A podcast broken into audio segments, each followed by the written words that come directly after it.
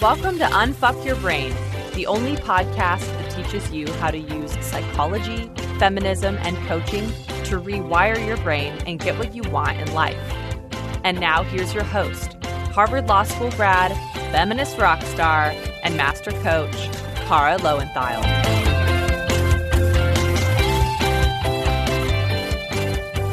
Hello, my chickens.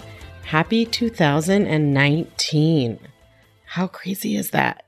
It's a new year. And with a new year comes a lot of new possibilities, right? And I think what a lot of us do is we set unrealistic goals and expectations for ourselves, and then we pretty much give up on them immediately or like three weeks in, right? So that's part of why I picked this topic for today, this topic of kind of self care. And before I kind of get into the meat of self care, I want to sort of talk a little bit about how I came to it and why. And one of the things that one of my goals for 2019 is really having more clear differentiation between when I'm working and when I am not working. And I've been thinking a lot lately about the difference between working in concentrated bursts and then taking time off versus sort of half working and half relaxing all the time, right? Mixing those categories together. And I think that entrepreneurs, especially, but also just other people who have jobs where you always could be working or doing more, like when you do kind of intellectual labor that you take home with you. I was certainly, this was true as an academic and a lot of jobs these days. And especially if you can or you do work from home, if you're in any of those categories, people tend to have a lot of trouble in really creating clear distinctions between work time and non work time. So, for me, for instance, my desk is literally in my living room because I live in Manhattan. And I love working from home, but it also means that there's no physical separation between my work and my leisure life in terms of spaces, right? Other than just not sitting at my desk. And so I have to work really hard to create true boundaries. I think a lot of people struggle with this, and I'm sure it's always been a problem in some ways, but I think it's gotten exponentially worse because of cell phones. So maybe six months ago, I realized that I was often spending my downtime with one or more screens active, right? I was, if I was at home, I don't have this problem when I'm out, which a lot of people do. But when I was home, if I was here alone, I often had some kind of screen going, right? And I was diverting my attention to multiple places. And even if I was reading a book or cooking or doing something where I'm not looking at a screen, I was checking my phone pretty frequently. Or I might even be watching a movie, but also looking at my email, right? Or I might be sitting in a park, but uh, scrolling my phone. And I noticed that a lot of the times I was diverting my attention this way did involve my phone.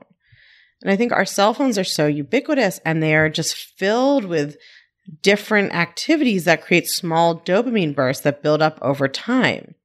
Now, I don't like the word addiction in this context, especially because I think it has a negative connotation that just creates feelings of helplessness and shame, makes it sound like, oh, it's an addiction, you know, like we have to send you to cell phone rehab. So I don't think that's useful, but we do know that we create habitual behaviors with our cell phones based on these little hits of dopamine. So whether it's a text from a love interest or it's somebody liking your Facebook photo or it's a game you're playing, we start to associate our phone with the possibility of a dopamine hit. And we have our phones on us all day long. In fact, in some of the studies of how rats respond to drugs, one of the things they found is that if you give rats a lever that always delivers a drug and you give rats a lever that sort of randomly delivers a drug, but not always, rats will hit the random one more often and longer. Right? Because if it always gives it to us and then one time it doesn't, after a couple of times, we're like, oh, shit's broken. it's not going to work. Right? But if it has historically given us a hit of dopamine or pleasure at random intervals, then we will keep trying to get it for a really long time. And that's what our phones are like. And we have them on us all day long. So some of us are starting to lose the ability to be present with whatever we're doing. And a lot of the things that we're losing the ability to be present for are kind of gentler but more sustainable pleasures even watching a movie, which is not necessarily natural, reading a book, taking a walk, right? They don't have these concentrated, erratic hits of dopamine. And so, even there, I think our attention spans are getting shorter. So, I personally have been working a lot on doing one thing at a time lately and on allowing the urge to check my phone to come up without acting on it, right? Like feeling what it feels like to want to check my phone and not do it. And I do think that because I was raised before cell phones, I maybe have a bit of a head start on this. For instance, I'm totally able and don't have a problem going on a date or having dinner with a friend and not checking my phone. That doesn't even occur to me. But from what I can see around me in the world, a lot of people do have trouble with that. Like a lot for a lot of people, this dependence on and that this habit building has gotten so intense that they can't even be present with other people in the real world without checking their virtual world. And a lot of us, well, not me, but maybe a lot of you have your phone set to alert you every time anybody does anything, right? Anytime there's a possibility of a dopamine hit which is just insanity. I don't know how anybody gets any work done if they have their phone set up that way. Mine does not tell me anything unless like my mother's calling with an emergency. so, anyway, I'm working on spending more time alone without looking at my phone to kind of create the space for daydreaming and reflection and musing and thinking. You know, when we are constantly stimulating ourselves with these little dopamine hits, I don't think we create any time to think and be creative and get lost in thought. I think our life can start to feel like a computer game itself, just this constant, tiny, meaningless pings. And all of that is what has me thinking about self care and what it truly means. Because I think part of the reason we're so obsessed with self care is we feel so alienated and burnt out and exhausted. And a lot of that, I think, is from constant overstimulation that isn't ever really pleasurable right? It's like, it's almost like you burn out from a low dose of not false pleasure exactly, but like illusory pleasure. So, you know, self care is obviously a word that gets thrown around a lot. And I think in today's media and online world, we hear about self care all the time. Even the New York Times had an article about it this summer. So if the New York Times covers a social phenomenon, that means it's been around for 10 years already. So it's obviously here to stay. And I was kind of curious about what we're taught as self care. So I Googled to see what would come up as self care. So I'm going to read you all a very partial list of what the internet tells us is self care. So bubble baths, buying things, skipping commitments, watching Netflix, eating dessert, seeing friends, being nicer to ourselves, cutting quote unquote toxic people out of our lives. Y'all know what I think about that one face masks, yoga, listening to music, working out, not working out, eating kale, not eating kale, saying yes, saying no. So, in other words, self care can be pretty much anything depending on who's writing the article and who's reading it. But I think there are two interesting things about the way we generally talk about self care. And so I'm going to talk about each of those in turn, and then I'm going to tell you how I like to think about self care. So the first is that I think the cultural dialogue kind of conflates two very different approaches. And one approach is to define self care as things you do on a consistent, ongoing basis to care for your physical, mental, and emotional health. And these are things that may or may not be enjoyable in the short term, but create well being. The other way, and what I think kind of gets more play sometimes, is thinking about self care as kind of random, not necessarily random, but like one off or occasional or sporadic things you do on a short term basis because they feel good, because you get a hit of dopamine. I think that the first definition is closer to the true origin and purpose of the concept. But I think we all tend to default to the second definition because calling it self care is a way to help ourselves feel less guilty about wanting to eat cake or watch TV or check out of life or our circumstances that we think are draining us. And I say think we're draining us, right? Because of course it's never our circumstances, it's our thoughts about them.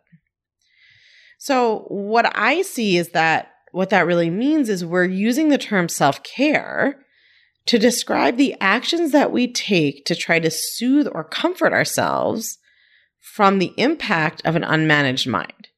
So our unmanaged mind kind of runs us ragged, and then self care is quote unquote what we use to soothe and comfort ourselves.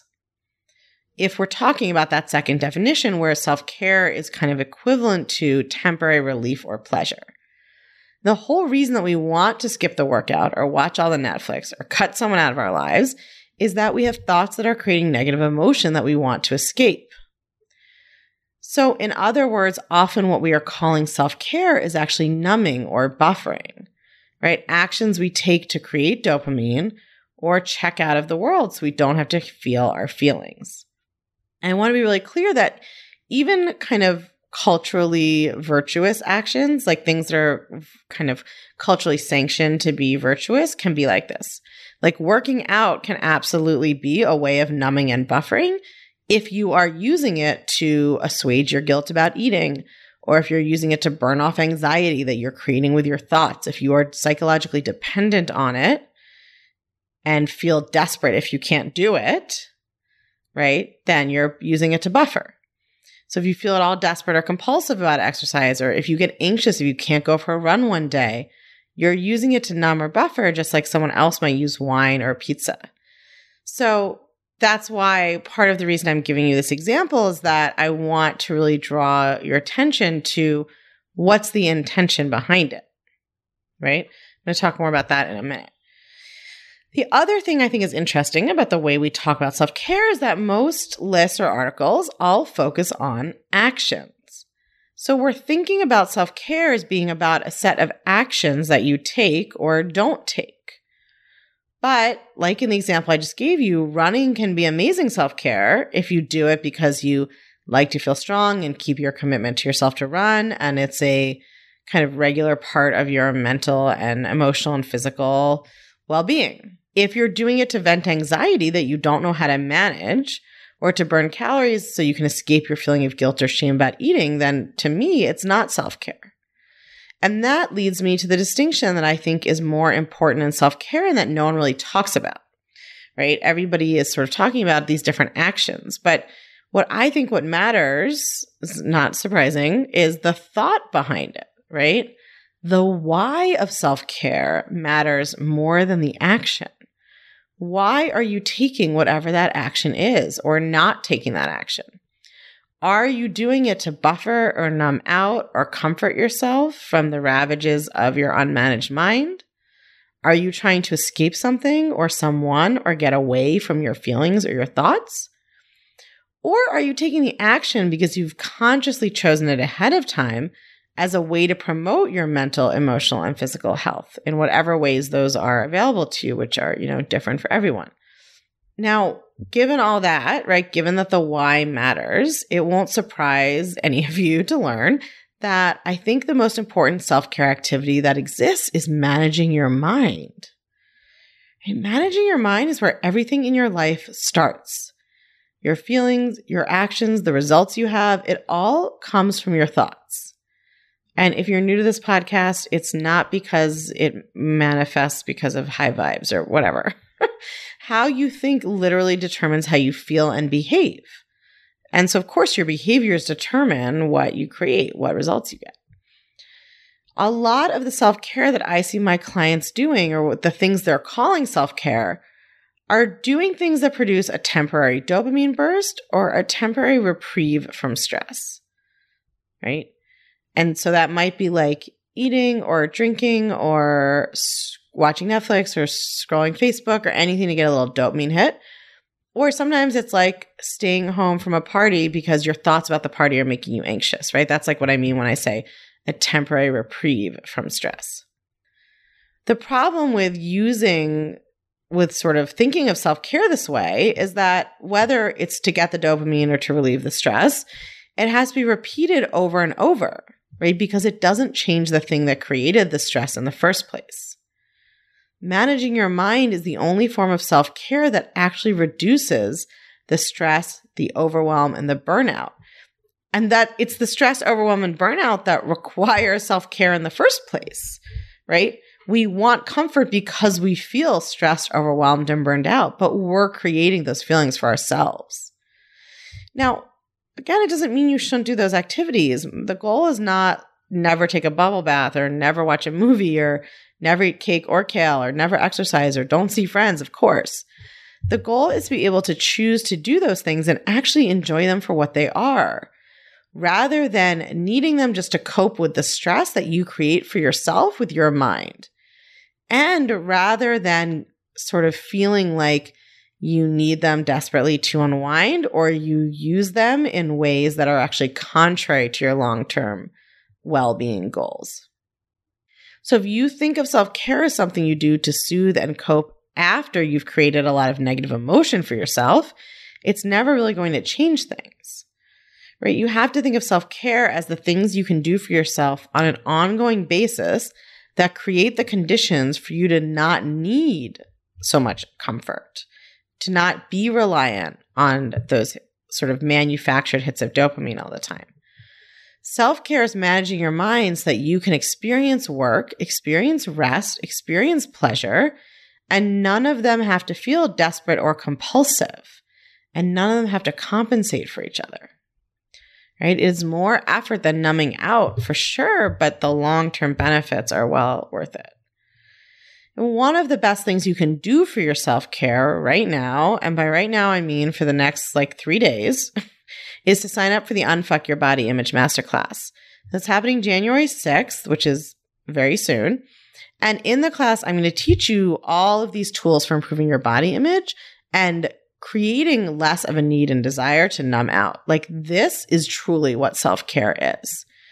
So, for instance, I'm going to teach you how to understand your brain's fixation on weight and appearance and how you can turn evolutionary biology to your advantage. I'm going to teach you how to do a visual detox, which is the only detox I will ever recommend, right? It's a scientifically proven way to improve your body image immediately. I'm going to teach you specific thought change techniques that I've created for body image and body dissatisfaction. I'm going to teach you a foolproof way to create authentic gratitude and connection to your body.